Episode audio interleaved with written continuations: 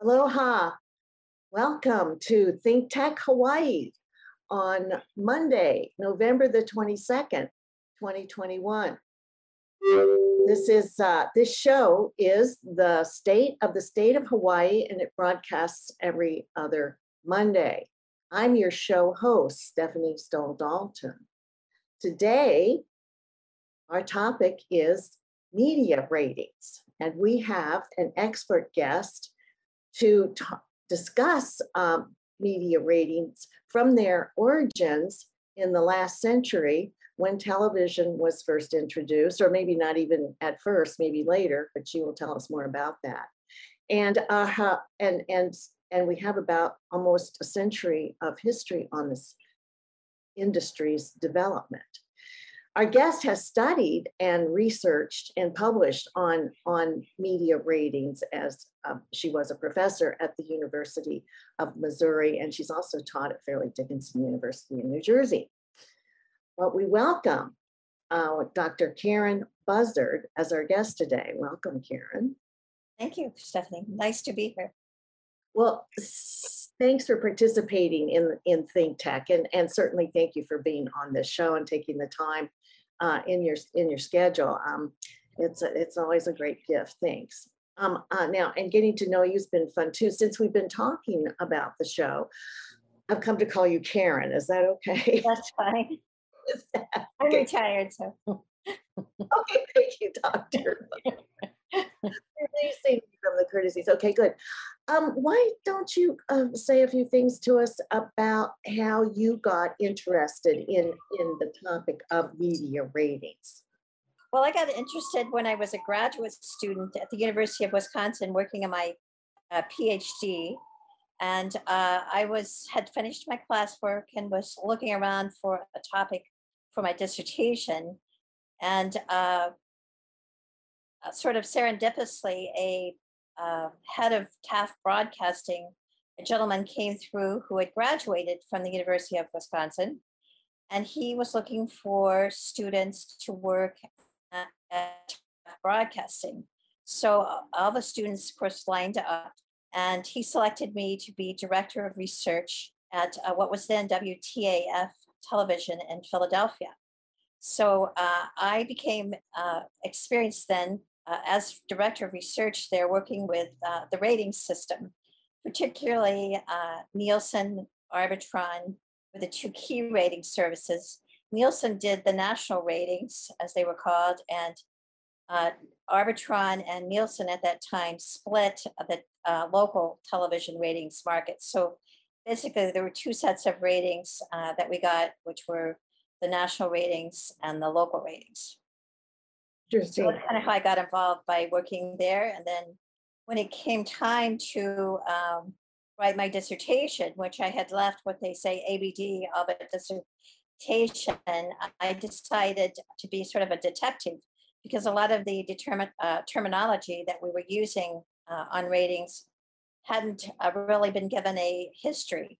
So I decided to kind of track down the figures, which some of which were I was lucky still alive at that point. This was the 80s, early 80s, and uh, so I was fortunate enough to interview um, some of the very first rating uh, companies and the um, gentleman who had started them, um, such as Archibald Crossley, who actually was the very first rating rater and invented the term rating. Well, before we go on to um, the the heroes, the pioneers, and the specifics, um, what what did people think a media rating was then? And and and if that's a is that a, a question that's meaningful? Yes, well, actually, the ratings, uh, if you uh, really started with radio, uh, it was in the 20s and 30s that the rating system started. And it was a kind of a joint venture at that time between advertisers who wanted to know what kind of audience they were getting for their products for buying television and broadcasters who wanted to know uh, how, how their programs were rating or how they, you know, so they could sell the program to advertisers. So it was a sort of joint venture. And in terms of different types of ratings, I think a rating is always the percent of some base. So not all bases are the same. So you have to kind of look to see if the bases are comparable. Like, for example, today, uh, Netflix uses its subscribers as a base, whereas um, the television marketplace and cable use the uh, what's called the number of uh, TV households. So there's something like 350,000 TV viewers today, which becomes the base for their ratings. So they're not really comparable unless you look at to see if the bases are comparable. Okay, so when these were were inaugurated, um, this was about the mostly the the advertisers, right? So this was mostly about Primarily uh, the advertisers at the time. And if you look at uh, radio and early television, it was the advertisers who did the programming for uh, radio and early television. They sponsored the programs. A lot of the sets at the time in radio and television had what they call a sponsors booth on the set where they would uh, have the people in production sit in and watch what was being produced. And if you recall, you know, the, the uh, advertisements were inserted right into the program where they would interrupt the program and the, um, one of the actors would um, give a commercial inside the program. So, Oh, that was where they would interrupt this program. right, right, right. for a launch of a missile or something. But yeah, okay. Well, so are you telling me that like for what can I remember from back then? I mean, like what a program like Hopalong Cassidy or the or the Honeymooners or Jack Benny or what? Can you give us some examples? Is that those programs actually had their? Uh, yeah, a lot of them just had a, s- what they called a single sponsor. So the sponsor produced the whole program. So they would interrupt the program. Uh, let's say like Gunsmoke was brought to you by um, some cigarette company. I forgot what which one it was, but uh, they would interrupt the program and give you an ad for a commercial with cigarettes. So and earlier, even before that on radio, they would have the actor, you know, stop and then you know talk about um, the cigarette. So it sort of gradually became uh, inserted into the program. And then uh, eventually they moved to uh, what the, the method we do today, which is where they insert multiple commercials in a program. It's no longer tied to a single sponsor. Okay, so Karen, on the then the the qualities or the um the uh censoring, I mean, at that time, they were looking out on behalf of their product. They were working to get the best information about how that product could be made more attractive through these commercials and a better program to lure the audience and then they'd be able to sell more people. Okay, Right. now, weren't there other things that were protecting the values that were expressed in the program? I mean, like, wasn't there more censorship? Like, did they do anything more than the product?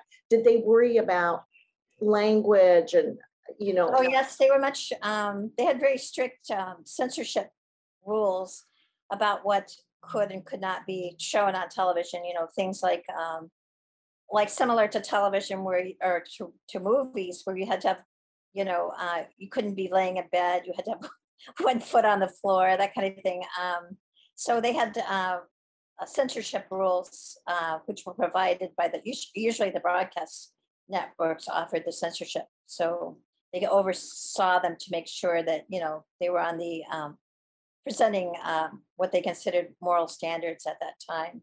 Okay, so on those moral standards, and we're sort of talking about there was a framework around the programming, right? Already that these these advertisers may or may not have had um, participation in, right? Okay, because Right, right. it's a kind of you know forecasting to like talking about now, where you know some of these things have gone away, but they were there pretty much in place, right? Like you couldn't. Right. Yeah. Okay, so that's what I was interested to know, and so then um Okay, so did the audiences, did people know about media ratings? Were, were, who used, who used these early ones? How did Well, they, the uh, first, I think, public uh, kind of interest in the ratings was under a um, ratings company called um, Hooper Ratings, which was the prominent rating service during the heyday of network radio. Uh, days, you know, radio programs like Fibber McGee and Molly and uh, the Lone Ranger. So uh, Hooper uh, invented what were called coincidental ratings, which were calling in coincident with the program, called when the program was on to see what people were watching. They were considered the gold standard for that time. And uh, so uh, basically, it was Hooper who began the uh, idea of releasing these. He was a great marketer to the press. So he released the top 10 programs, you know, this week or whatever to the press. So they would get um, kind of marketing and uh, kind of uh, information that the public would want to know what programs were the most popular.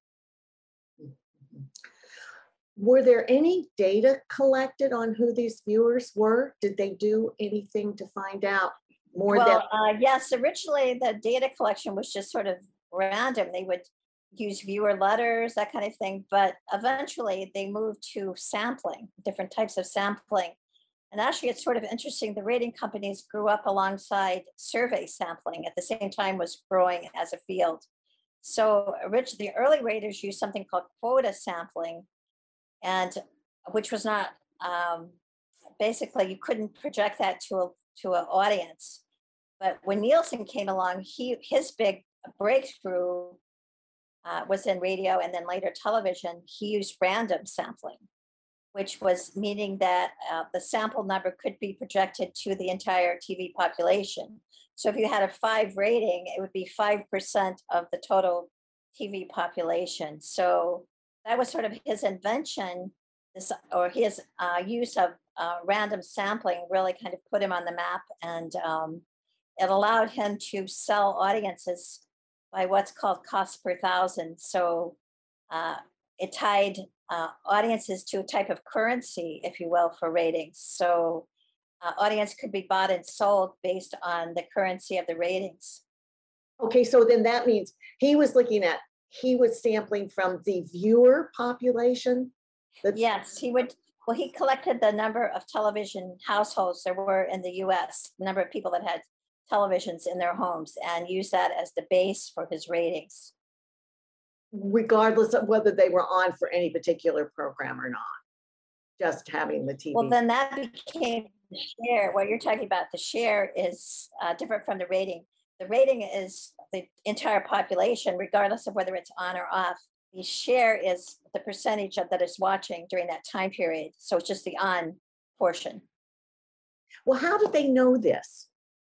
How did they know whose was on? Uh, well, they used Nielsen came up with a device called the set meter, so he could electronically uh, make put a little box on your set, and they could watch it. Or basically, the early ones were mail in. They would have uh, uh, some of their uh, work staff come out, pick up the little uh, boxes that were recorded in, and then they would take them back and look at what was recorded. Later on, they became instantaneous. They developed a new type of meter, which was instantaneous, so they could get even overnight ratings. But basically, it was um, uh, tying a uh, device, a meter, to your set-top box, Mhm. gave them uh, an idea of who was watching or how many people were watching. Were people willing to do that? I mean, that, so what, what was the reception of, and, and what years was this when, when they were, and, and how did He- you? Well, he started in his service, I think, in 1942. But that was Nielsen, that is, he started with radio, and then when television wasn't yet a viable medium at that period, and then when television came along, he gradually moved into television ratings and uh, kind of uh, bested Hooper, who was his competitor, uh, because of his incorporation of television ratings. Okay, and so did Hooper make it through that challenge or? Well. Hooper had a unsuccessful, and he uh, went fishing and he fell into the blades of a boat uh, propeller. so he ended up. So the uh, rest of Hooper ratings was sold to Nielsen, and so Nielsen kind of took over the field. Gosh, that's, oh, oh, oh my, okay. Well, That's very interesting history. So then, okay, so then who were these pioneers again? So we've talked about Hooper, now he's gone. Nielsen is probably the, the, uh, got the most staying power. Why does? Yeah, right. Nielsen is still kind of the uh, standard bearer today. Uh, the er, first one was Crossley, Archibald Crossley, that I mentioned. And uh, so he was kind of the first one to come up with the term rating. And then Hooper came along and he uh, came up with uh, the idea of using, um, well, he used quota sampling, but he came up with the idea of rating and share both and using them differently. And then when Nielsen came along, he came up with the idea of uh, projectable ratings because of that you could project uh, the rating to the entire population and find out exactly how many viewers you got and paid by paid based on the cost per thousand. So that was his innovation. So each of them had kind of different uh, things they innovated and became part of the standard vocabulary because early services they were just very hodgepodge. Nobody had the same ratings, they weren't comparable, etc. So they kind of standardized a vocabulary that the whole ratings industry used. Okay, so take us to the next step. So did, did the terminology start and, and the methods, did they start to change out into the tel? So we understand it started with the radio. Now we're into the television. Okay, so how, can you me, take us along the changes that, that occurred in the next phase? Okay, well, I think the um, one of the moving along from television, of course, the addition of cable was a huge change uh, because then they had to incorporate the cable television audience. Well, the cable, if you think about it, a cable rating is not the same as a TV rating because cable audience is smaller than the entire television audience. So uh, if you're, so they had to uh, create a you know new rating for cable ratings because uh, of the base being different, as I mentioned earlier.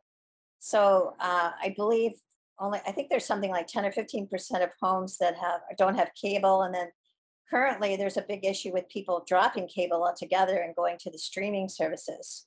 So um, they've had a huge turnover with people who feel that cable is too expensive, you know, and have dropped off and moved to entirely um, streaming services. So um, the cable audience is sort of varied, but uh, that's a big issue today is um, the departure of the audience for streaming services. But so that was another big thing. The other big change I think was the um, change to digital. I don't know probably a lot of the ordinary public didn't follow this, but in 2000, um, just after 2000, the whole television, you know, you was over the air. You know, broadcasting was over the air. The whole idea you had an antenna on your roof, and uh, you picked up the signals, everything.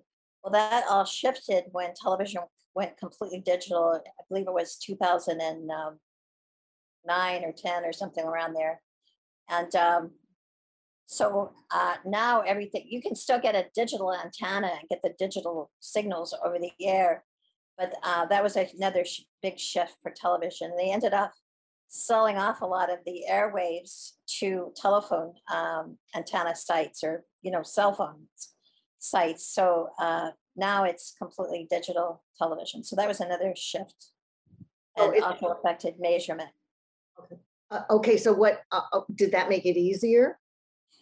Well, um, if you think about cable and the uh, what are called the uh, set-top devices today, like um, if you get a, a streaming device, or they have to put a what's called a set-top device on your set, right? So you might get a TiVo or something, and then you get a box and you attach that. Cable, you had to get a box and attach that. So all these set-top boxes uh, originally were one way. They just recorded what you were watching but um, then they just came up with the idea of making them two-way, meaning um, that you could, you know, so you they could get well, it was you they could get information both ways. So the result was they began to incorporate these um, set-top box viewing as a way of replacing uh, some of the other methodology they had used. But of course, the problem is that not everybody has the interactive set-top box because a lot of the old set-top boxes are still in use and or just one way so they couldn't get data back. So um so basically that's been another major shift is playing around with how to get a more accurate data. They also used uh, a method called diaries which you may have gotten a diary in the mail at some point. Uh, well originally they were um, considered a excellent device and when you had like a five station market or uh, early on, but now with cable and you know over 100 channels, uh, they've also become kind of uh, questionable, and the industry is always um, kind of looking for a new method to try to um, handle the uh, multi-platforms they have to measure today.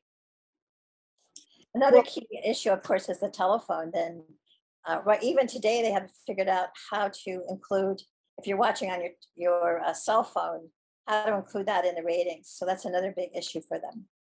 And the iPad And the iPad, is another one of those, Yeah. yeah. and and yeah, any laptop device too. Yeah. All right, so what is, what has happened um, as far as the Nielsen? um, That, that he was, is he, is Nielsen, I know Mr. Nielsen has gone on probably, but is uh, Nielsen a major rating service? Who's doing all of this work? I mean, It's still Nielsen, Nielsen, the Nielsen family um, themselves who started the whole thing, um, sold the business way back. Uh, Mr. Nielsen, the the original one, died. His son ran the business, Arthur Nielsen Jr., for about 10 years, and then he sold it to, uh, at the time, I think it was Dun and Bradstreet. And now it's run by uh, private equity companies who have it managed. So, uh, but it's still kind of the uh, kingpin, if you will, of the rating services. Most uh, advertisers and um, broadcasters get some form of Nielsen ratings in order to um, to determine how to sell. I mean, they need some kind of measure to sell advertising. So any advertising supported media uh, has to get some kind of rating system. Okay, so uh, isn't that all media? Can you make a generalization that? all- No, no, not really. This Netflix, for example, that's that doesn't have um, doesn't sell advertising. So uh, in fact, a lot of the newer media came out because it was a reaction. A lot of people didn't like advertising in their programming, so they wanted uh, ways of watching programming that they weren't interrupted by commercials. So Netflix was kind of um, key in that. Netflix was sort of interesting. It began uh, as a subscription service. You may remember in the mail, you, you would get the, you would mail the Netflix things back and forth in the mail. And Yeah. that, because Reed Hastings, the founder of the company, was annoyed when used to have the um, uh, video companies, remember the stores where you go in and you get your DVDs or videos, bring them home and watch them. He was angry at the late fees he had to pay. so he created a service where there were no late fees. And that's when he started the mail and mail. You can still do this, I think, with uh, Netflix. You can get them by mail and then put them in your DVD or whatever. Uh, but that was the origins of Netflix, and the whole basis was uh, not watching commercials. So um, one would question why does uh, a company like um, Netflix even need uh, rating services such as Nielsen because they don't sell advertising, and the basis of most ratings is to sell advertising. Yeah, that would be the question. Same thing for HBO. HBO too, yes. Okay, so I mean, their big blockbusters have been paid for by, well, like Game of Thrones, where, um, who pays for that? I, whatever foundations or whatever resources they use are different from, that's how, how they, A lot of them are part of some big multi-conglomerate and they have resources from other areas they can use. And Netflix has been so successful that it's become um, also a major uh, producer of programming on its own right. so the entire budgeting process, the, all the fiscal matters are in now like a corporation running Right. Exactly, yeah. marketing in many, many more ways. They, they busted out of this niche. That's right. a really important niche. All right, so somebody like, um, okay, this is also HBO. And in fact, as you know, Bill Maher is coming again after being away for a while Yeah. to Blaisdell for the New Year's Eve celebration. But um, so same thing, right? He's, he's not got advertising at all. So he's, No, no, HBO is um, also a non-advertising medium. And if you remember TiVo, I don't know if you ever had a TiVo, but that was the whole basis of TiVo was to eliminate commercials from your program. It would tape it and then you could uh, go through the commercials. You didn't have to watch the commercials because uh, commercial television got really bad with, and even sometimes you can see this today, where they break up the program every two seconds and somebody Yeah. will be mid-sentence and they go to a commercial or something. So uh, people got really sick of the commercials. So um, I think that created a lot of this um, push toward creating a uh, services that weren't commercial oriented. Right. Well, um, so, okay, then that gets to the question of, I was gonna ask you about the power of media ratings and, and that indus, and the industry to influence what is our media. Does Well, I that, would say uh, it's very powerful because um, it, it is a determinant uh, for advertisers uh, what programs they buy. You know, like uh, they try to buy programs that match their products. The key demographic is the 18 to 49 group for advertisers. So that means if you're over 49, most of the programmings aren't designed for you okay, or if you're under 18. So uh, that affects the type of programming that we see. So we're not seeing any really programming for older people or younger people that much, except for maybe PBS, which is its own uh, separate commercials or did. It's kind of sliding them in now with sponsorship, but basically that was the whole idea behind PBS was not to have sponsorship, so that would influence the programming. So, um, so it's been uh, a major, um, I think, a shift toward um, moving toward these non-commercial programs. And TiVo, I think, was very influential. Although I read recently that they've sold TiVo to some other company who wants to use the technology for something else. So I'm not sure what will happen with that. Interesting to, to follow that up.